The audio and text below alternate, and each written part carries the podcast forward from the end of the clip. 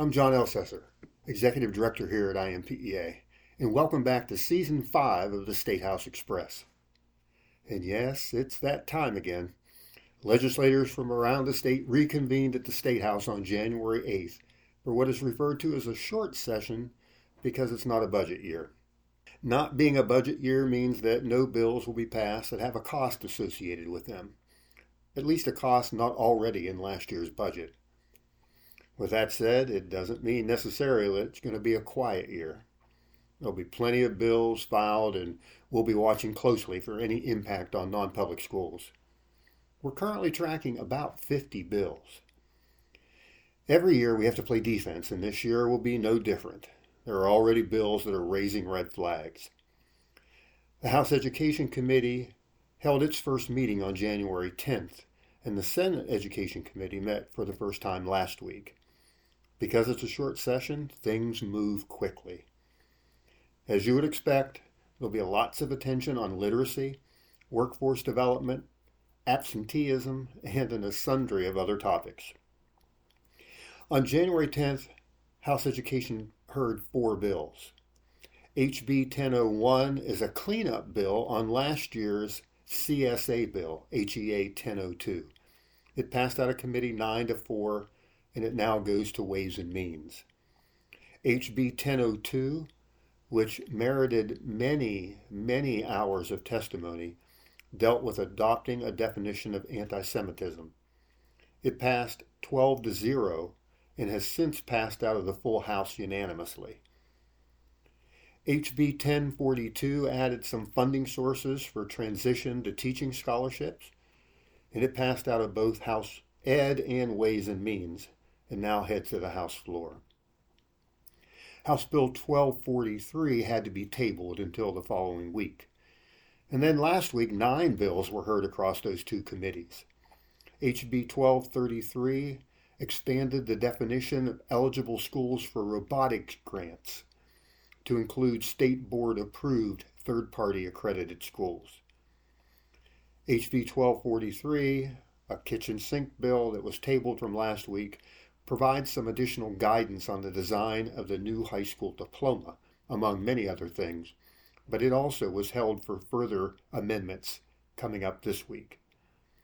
HB 1380, another kitchen sink bill, included the birth date eligibility change for the SGO and ESA programs to align with last year's change for the voucher program to October 1st.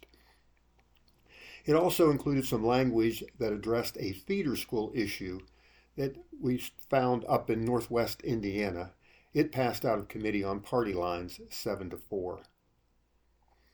A major bill, Senate Bill 1, was heard in Senate Ed, which deals with reading requirements related to the state's concern on low passage rates on IREAD 3. This is a priority bill for IDOE, for the Senate and the House, and even the governor. The bill currently includes many new requirements that apply also to state accredited and choice schools. And so far, we've not had much success in pushing back on these new regulations. It includes things like a required use of a universal screener, as well as DOE having a preferred screener made available. It requires IREAD 3 to be given to second graders. It also requires summer school for some students. It does provide non public school access to summer school funding. And it adds additional requirements for schools with an IREAD pass rate below 70%. They include requirements on curriculum and the employment of a literacy coach.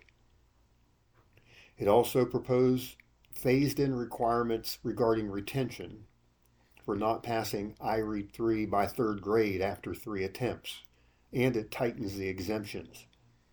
It did, although, add an additional exemption that if a student is proficient in iLearn math, they would be able to be promoted. We really encourage our elementary schools to familiarize themselves with this bill and to reach out to their elected representatives with comments and feedback. Another bill that's drawn significant attention is Senator Ryan Mishler's SB 255. This bill would sundown the current Choice Scholarship Program and replace it with another ESA type program. The bill was heard last week with limited testimony, but there was no vote taken on that bill. Senator Mishler has said that he will bring it back up next year when it is a budget year. We continue to study that proposal and we'll be engaging schools in that conversation as well as informing them about their need to advocate about the bill prior to next legislative session. With all of that, it can go without saying that advocacy and your engagement this session will again be critical. We will need you. So appoint your legislative liaison, set your public policy goals, and be ready for when INPEA alerts are sent out. In the last mailing you received, there was a link to this year's advocacy video. Please show it to your boards and your other stakeholder groups. We'll need everyone's help this year and as we look forward to 2025. So until next week's episode of the Statehouse Express, be well and God bless.